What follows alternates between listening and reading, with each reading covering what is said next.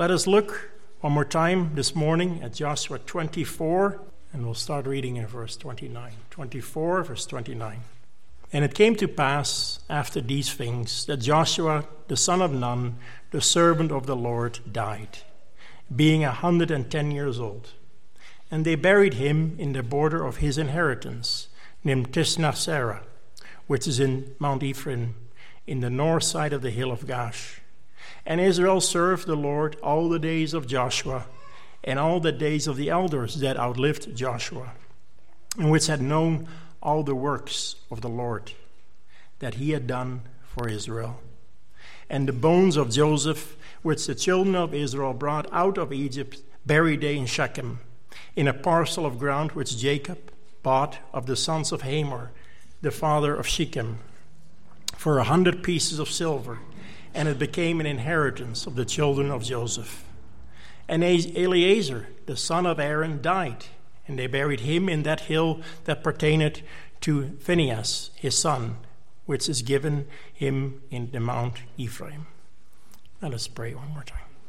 Heavenly Father, we again we thank you for your word. We thank you that throughout the centuries and, and ages you have saved it for us, that we will love it and that we will be growing spiritually in it. Father, help me uh, to bring it. And Lord, above all, Lord, help us to have your spirit and that we might be changed by it. Amen.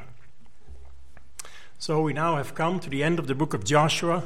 And in these short few verses, we have the death for us recorded of two and the burial of three.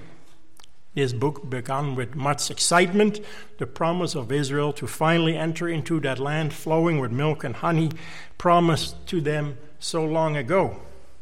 And we end with death and three graves. And that is much like Genesis, by the way. It starts with that great work of God giving life, creating all things, particularly man, the crowning achievement of his own hands, the image of God. But it ends with the death of Joseph and of Jacob. And we see the same thing in Deuteronomy as Moses died there. Of course, this is all the result of the curse of the fall that has come to men, even the very best of them. The wages of sin is death. And we are once again reminded of that in this chapter. Great leaders come and go, and the Lord supplies old Israel of old with leaders, but they do die in the end. Last time we looked at the very last words that uh, Joshua spoke. He had given three speeches, and he redeemed his time well. He worked right until the end. He went back all the way to Abraham, to whom God has chosen to be his uh, special uh, son spiritually, and made a covenant with him and the promises that went with it. He reminded them of past victories so that they would not forget God. And he places them a choice. He said, You either serve the gods of this land or the ones that our forefathers worshipped, some of them anyway, or you serve God. This is a choice you have to make, and we, we looked at that. He said, Do you serve the God of history, the God who you have seen at work? the God you have tasted his food, the manna, daily for 40 years. You have felt his presence in the fiery clouds and the, and the, the, the, uh, the pillar by night. Um, so he presents him with a choice. So he looks past, present, and encourages him to secure the future and to renew that covenant. Well, with one united front, they did choose the Lord, and they promised they would observe and to follow him. Now, in this last section, I would like to look at four points: it's the death of Joshua, the bones of Joseph that preached, and the death of Eleazar, and a eulogy for Joshua. The death of Joshua. Well, we saw in the previous chapter mentioned that Joshua had become old and stricken in age, meaning that age had caught up with him. He looked old, and you could see it. The years of wandering in the desert had caught up with him. This old commander, the chief of the army, had served his people well, but it had worn him out. Unlike his predecessor, Moses, of whom it said his eye was not dim and his natural force did not abate, was not like that with Joshua. God seemed to have given that supernatural strength to Moses right until he died, but not for Joshua. And the natural process of age came to him, as it does to all of us, isn't it? It's a good reminder, perhaps. Uh, it's happening to us more visible than others, our parents or our brothers and sisters in the Lord, or we look in the mirror, we see that one day we'll be parting with this earthly tent and that we have been granted to live but for a season. In Ecclesiastes 12, Solomon writes so nicely about it when he, when he talks about death. He says, In the day when the keepers of the house shall tremble, the strong men shall bow themselves, the grinders cease because they are few, and those that look out of the window be darkened. Now he's speaking about the, the, the, the deterioration of the human body. When they shall be afraid of what is high, and fear shall be in their way, and the almond tree shall flourish probably gray hair, and the grasshopper shall be a burden. You know, we're afraid more of things that we used to not be afraid of. Then he said, Shall the dust return to the earth as it was, and the spirit shall return unto God who gave it. So it reminds us that we all are one day returning to dust. Now, Joshua had lived 110 years, which is quite old in our age, but not unusual for that time earlier on in history. And in verse 29, it says, He was a servant of the Lord. This title was given him after a life of service. And we'll look at that a little bit more at the end of this message. But Moses had received the same title at the end of his life. And many times that title was repeated in the book of Joshua and applied to him. So, this term, the servant of the Lord, are bookends, as it were apply to Joshua and Moses at the very first verses of this book and to Joshua at the very last verses. Joshua begins his role as chief, as army leader, right after the funeral of, of Moses, and it ends with his own funeral here in this chapter. And what a great epithet or description of one's life to have it written on our tombstone, or better yet, as God would think of us in that way. Servant, it's very close to the same as a slave, really, depicting that closeness to God, which flowed from a life of love, obedience, and faith that Joshua by grace had. I wonder what will be said at my funeral and your funeral. Will it be said he or she was a servant of God? Was a prayer request about that this morning. Most of all, of course, will it be said by the Lord Himself, Well done, thou good and faithful servant? Or will your funeral be about your travels, your hobbies, your successes in business or work? What is your life? I remember a message from pastor a long time ago, and the title was What is Your Life, a Mess or a Message? Always stuck with me. To be known as a servant of the Lord is a million times better than anything else we have accomplished, isn't it? Doesn't mean that we aim for great positions in life or leadership or be a missionary to the cannibals or some other great, extraordinary uh, position in church history although you might be called for that. But every Christian, from the richest to the, the poorest, is called to serve. You used to serve sin, and now you serve Him who called you into His marvelous light. It ought to be the hallmark of each one of the Lord's people. I think Pastor Paul mentioned it last week. A question he said, "Have you, how have you contributed to the covenant community?" Are you a servant of Christ who has redeemed you? And what does that look like? We'll look at that a little more later on. So Joshua died. The time that God had granted him was come to a close. His work was done. But what a great work he had done, and what a great journey it has been. Verse 30 there says, They buried him in the border of his inheritance in Timnath Serah which is in the Mount Ephraim, on the north side of the hill of Gaash. You may remember that when he was dividing the land, he did not put himself into priority and securing a little place for himself and his family, but he picked his own portion last. And one commentator says, This man had become great in winning so much, but took so little. It is telling that he got in, buried in the borders of his own meager inheritance. But much more important, we see his life's legacy survive after his death in verse 30. Being dead, as it were, he yet spoke. The elders that outlived Joshua served the Lord and the people with him. They did what they had solemnly promised earlier in this chapter and remembered all that the Lord has done for Israel. A remembrance of God's work is a great remedy of falling prey to the flesh, the world, and the devil. And Joshua was earnest in his words to them, his final words, and they were remembered.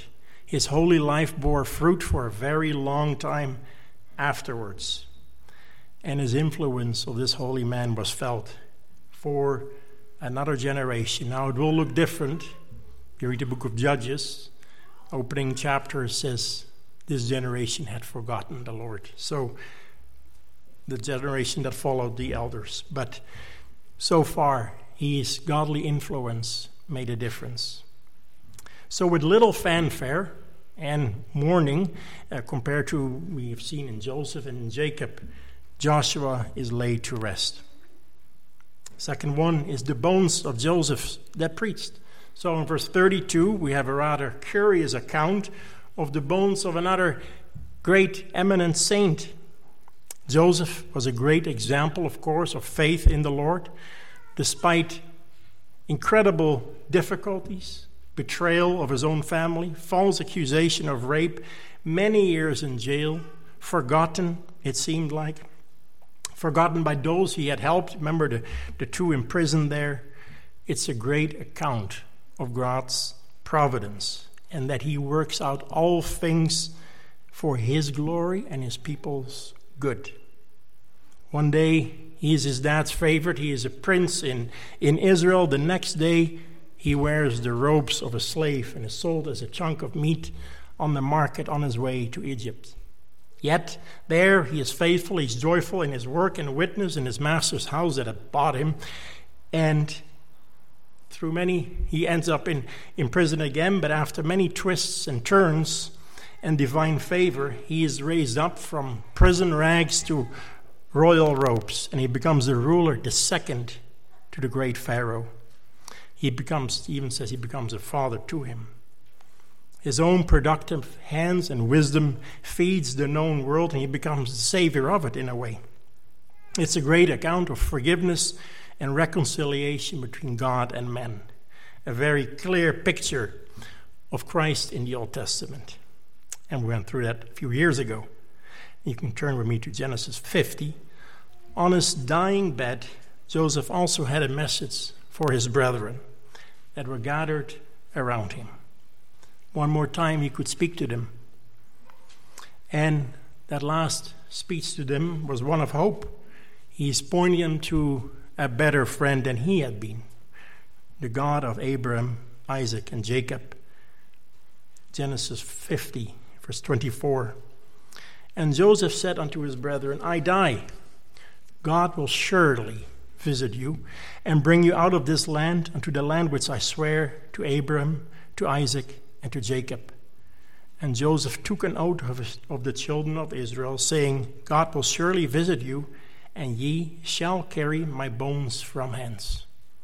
So Joseph died, being a hundred and ten years old, same as Joshua, and they embalmed him and put him in a coffin in Egypt.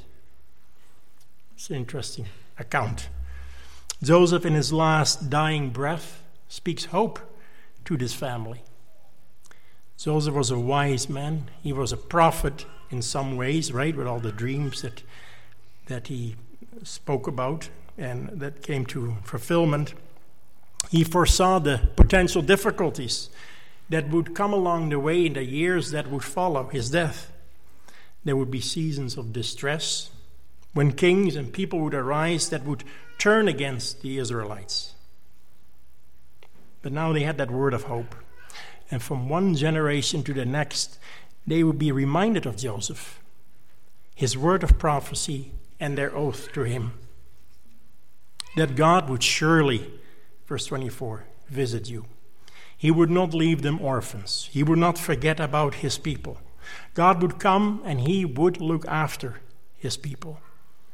Now, Joseph doesn't come up with this himself or makes up something new here.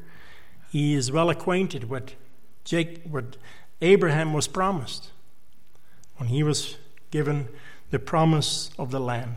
But he also knew it would be 400 years before they would go back there. And what a rich source of joy and patience and strength was the word of God to Joseph was when he was in those years of trouble, but also to the Israelites afterwards, when all seemed kind of dark for all those hundreds of years. We, you know, God was silent, as it were. They had this promise. And he makes his brothers promise that if they were going to go to Egypt, and when that great time would come, that they would take his casket and his bones with him. You know, he could have asked for a pyramid, a great mausoleum, maybe a, an eternal flame or something like that, like we do with statesmen that die in our day. He had that all at his disposal. And he had, of course, the favor of the king when he died. But he did not. He wanted to be buried in the land of promise, that place where God had revealed himself to his forefathers. Egypt was always a picture of sin, of paganism, and like his father Jacob, he did not wish to be buried there. Now imagine with me for a moment one or two hundred years after his death. The conditions are getting worse. The people have long forgotten about Joseph, how he saved Egypt, and new kings come and arise, and they slowly are treated very badly and become slaves. Somewhere there in a corner in Goshen, maybe an Israelite house or shed, stood that coffin, solemnly waiting for its removal. It was a sign of hope for the people. A coffin of promise, a word of God was connected with it and God will one day come, and these bones will move one more time. They could tell their kids. Yet it's been there for hundreds of years, they could say. It's looking old. His flesh has long decayed. But have faith, trust in God. Remember all that happened to him. Remember all the promises to our fathers. Now, Joseph was 110 year old, so about 300 years later, a lot of pain, a lot of misery, and seeming hopelessness, finally, after the first Passover, this coffin, these bones are on the move. I can just imagine the people standing there, kids, and they say, Look, Joseph is on the move. His coffin stood here for centuries. Praise God, it is the time of his visitation. What Joseph spoke about was true. His word came to be.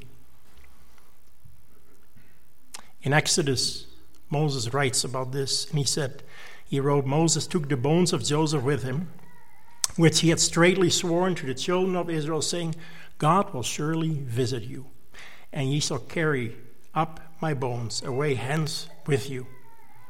All along the way through the Red Sea, the journey, 40 years in the desert wandering, where they had to break up tent and take it up again, the bones of Joseph were present. Someone was looking after this, probably Ephraim and Manasseh, I would imagine. They were in charge of these bones. And yet, Joseph being long dead, he preached a message when all looked hopeless at times that he would end up in the land. And with other many infallible proofs, of course, of God that he had given them. The writer in the New Testament, In chapter 11, writes his famous long list of the Old Testament saints and their acts of faith. He picks one or two things from, from Moses and, and Noah, Enoch, David, even Rahab, the harlot, whom we have looked at in this book. But he writes about Joseph also. Now, when you think about his life, there are many things he could have spoken about, isn't it? In fact, all of his life was kind of lived out as an act of faith in the Lord. And see, he never gave up, he never complained, he never murmured, and he did not hold grudges or repaid evil for evil. But the one thing that stood out to the writer of Hebrew, what was it? It was this wish. Hebrews 11:22. By faith, Joseph, when he died, made mention of the departing of the children of Israel and gave commandment concerning his bones. Stephen in Acts chapter 7 also makes mention of Jacob and Joseph being buried back in the land. So Joseph is finally laid to rest, and he received his long delayed burial. And Israel fulfilled that promise of that oath made to him by the forefathers so long ago. And there he waits another great day when saint and sinner will be resurrected at that great trumpet call when Christ returns. And he's buried in that very same place that his great grandfather had bought. Thirdly, we see the death of the high priest. Another death and another burial, this time of Eleazar. Eleazar was the third son of Aaron.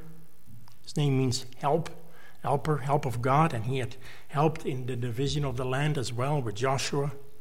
Um, Aaron was a great help to Moses, and Eleazar was a great help to Joshua. And of course, he was really the most important person in Israel. He was that high priest, that earthly mediator, that earthly helper between God and men. And he had followed in his father's footsteps. Numbers 20 28 says, And Moses stripped Aaron of his garments and put them on Eleazar his son. And Aaron died there in the top of the mountain. And Moses and Eleazar came down from the mount. This high priest would enter once a year into the holies of holies, drawing near to God. He would represent his people and their sin there and his own, and he would bring that sacrifice on their behalf. But death comes to all, and he also has to lay aside his robes, his priestly robes, in exchange for grave, clothes, and is laid to rest. It is appointed unto man once to die, and even for this high priest. Even in that promised land, that land of milk and honey, where they had looked forward to so much, death is still present. Of course, the office and the person of the high priest points us to our heavenly high priest, the one that ever lives to make intercession for us, the one whose blood, his own blood, once for all, has removed our sin from us. The one that himself, not an animal or a lamb or anything else, was offered, but he offered himself up to satisfy the divine justice of God.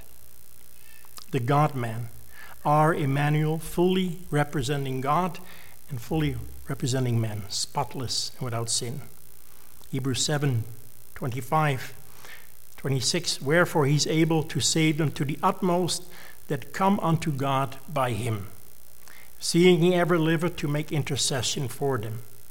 For such an high priest became us, who is holy, harmless, undefiled, separate from sinners, and is made higher than the heavens, who needed not daily, as those high priests, Eleazar, to offer up sacrifices first of his own sins and then for the people's, but he did once when he offered up himself. So, the end of the book of Joshua, there's two deaths and three funerals. But each of these deaths and burials, there is hope, there is promises fulfilled, and they bring much honor and glory to the Lord, isn't it? Whenever you walk, you go to a funeral, or you walk through a graveyard, you're reminded of your own mortality. This week I was walking through the Lacombe graveyard, and it's right by my house, so it's it's not like we always look up graveyards, but uh, and I saw a lady that had lived for three centuries, or her, her grave rather, and she had, was born in 1896, and she died in 2001. That's a long life, right? She could she could remember when she was three and a half. She could remember that century she was born in, and then the ones that followed. But it is appointed, appointed unto man once to die, no matter who we are, and as we see in this book. Have you then placed your trust in that great high priest that we read about? That God has appointed for you and me to escape the wrath of God. Have you, by faith, hold on to that great atonement? There's no other atonement. That great person for the complete forgiveness for all of your sin. You know, sooner or later, people will gather for your funeral.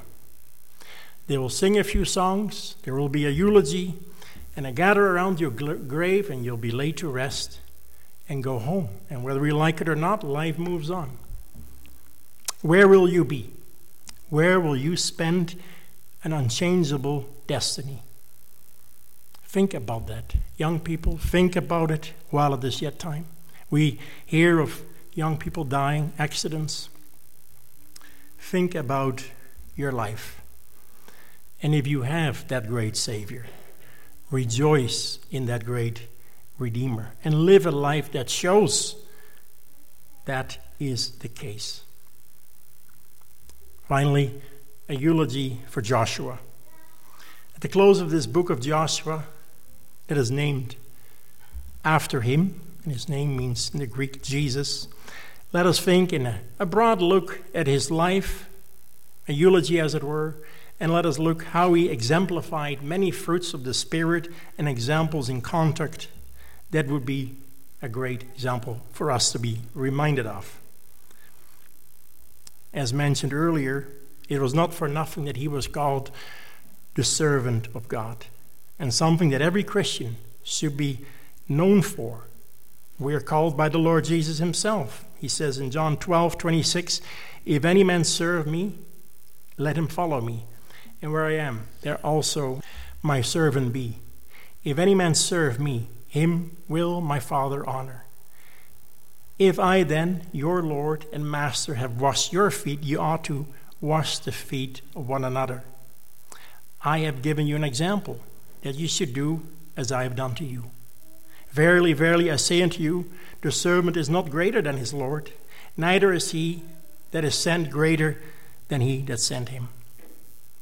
Paul, many verses I could pick, but Paul are reminded of our calling and election when he says, For we are his workmanship, created in Christ Jesus unto good works, which God hath foreordained that we should walk in them. Often, service translates into serving one another in the name of God. So, what were the things that stood out in the life of Joshua? What made him such a great servant? And I'm sure I haven't picked them all, but I picked five of them. First of all, and we see it right when he first comes into the scene, he was a faithful servant to Moses. He was by his side for 40 years. He led the battles and he knew his place. He did not seek a greater position than he had been called to. Moses trusted in him with that leadership of the army. He was a young man at that time, but he was a great aid and helper to Moses. He was willing to submit before God had placed him into that greater position where Moses that Moses once held after his death. All of life, he was a humble man and he had a life that is submitted to God. Secondly, we see him, as we have highlighted many times, and it comes out in all his action, that he was a man of simple faith in the Word of God. Straightforward. Faith in his Word, faith in his promises. He did not waver or cast doubts on the Word of God. Now, in comparison with Jacob and Abraham, for instance, they sometimes devise their own plan. Remember with Hagar, and Hagar had a child, and Abraham said that Ishmael might live. In other words, let it be through Ishmael. Sarah is too old. Abram was a great man of faith, but he had his seasons of doubt. Similar with Jacob, long seasons of doubt and, and plain unbelief. It comes out strongly, that faith. When Joshua is sent out as a spy with the 12 others, and he dares to go against the majority report, as it were.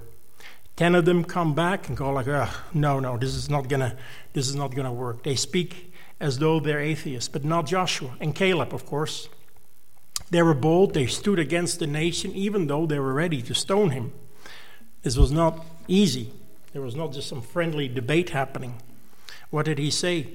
If the Lord delights in us, then we will, he will bring us into this land. He'll give it unto us, as a land which floweth of milk and honey. Only rebel not ye against the Lord, neither fear ye the people of the land. Spoke word of faith, for they are bread to us. Their defense is departed from them, and the Lord is with us. Fear them not. He went back to what was promised earlier. He believed the word of God. He had a strong faith. He believed God. And he sought to teach others to do the same thing by example and by his word. And in this way, he sought to protect, protect the flock against the wiles of the devil. You know, unbelief is a terrible thing. And he knew that. He had seen it, of course, in the desert. And as anything else in this book that we have seen, the principle of faith and works. Strong faith in God, strong faith in God's total, unrivaled sovereignty, and obedience that is required. Thirdly, and of course, at the bottom of all of these is, is faith. He was fearless and he was courageous against great obstacles that came his way.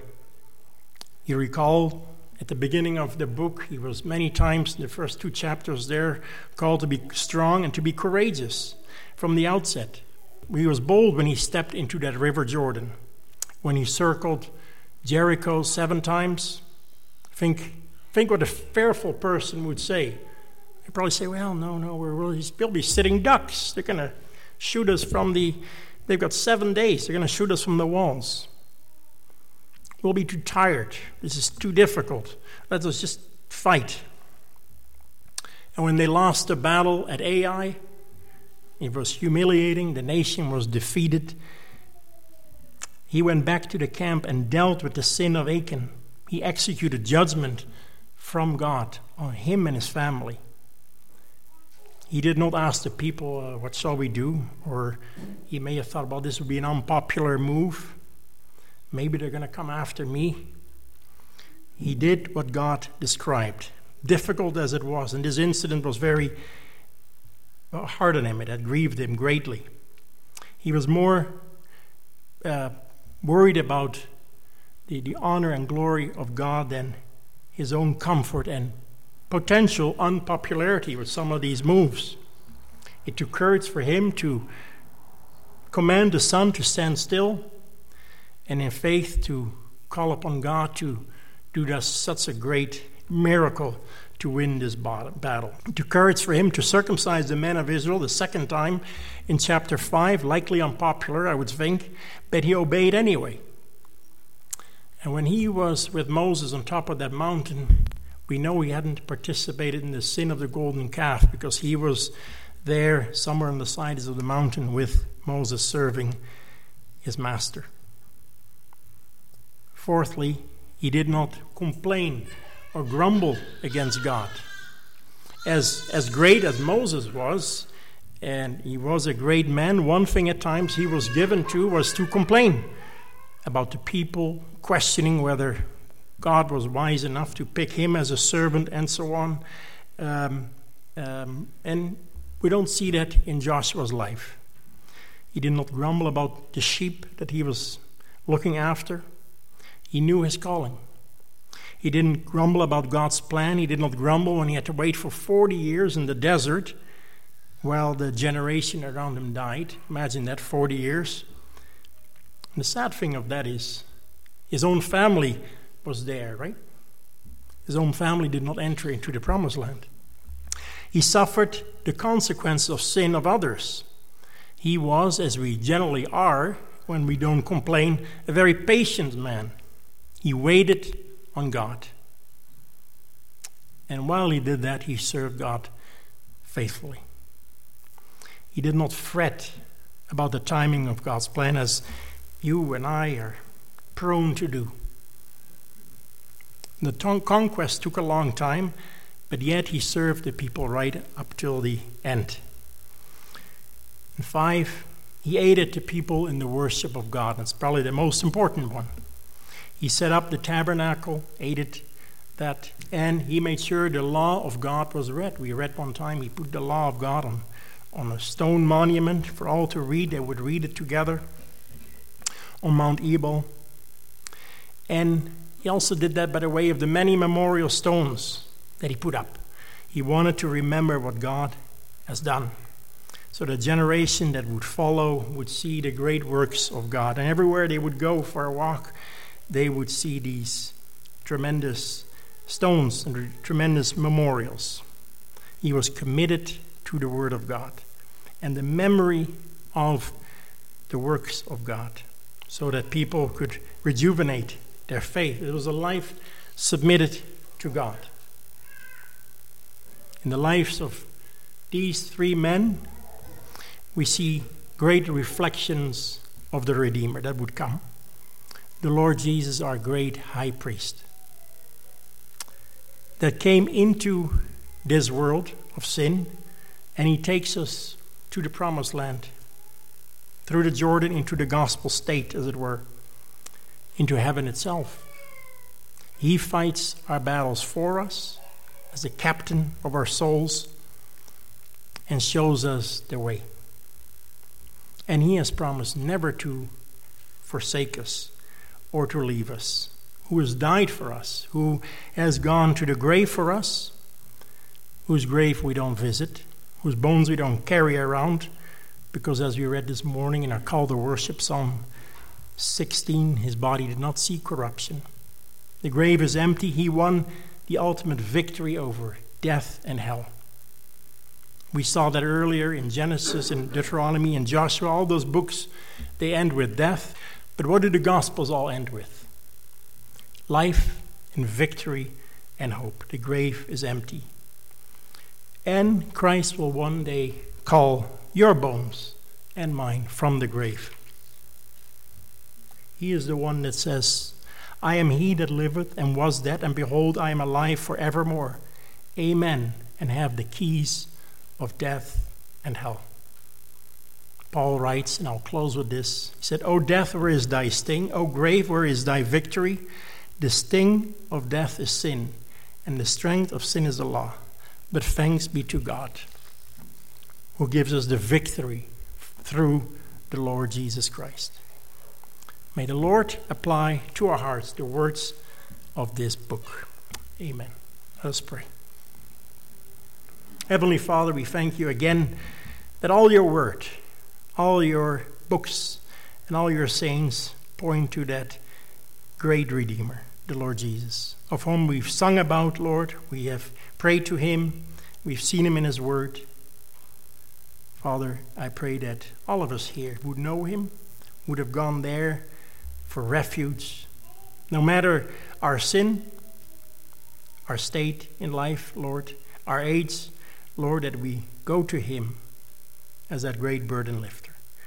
Father, help us. Open our eyes if we haven't seen it yet.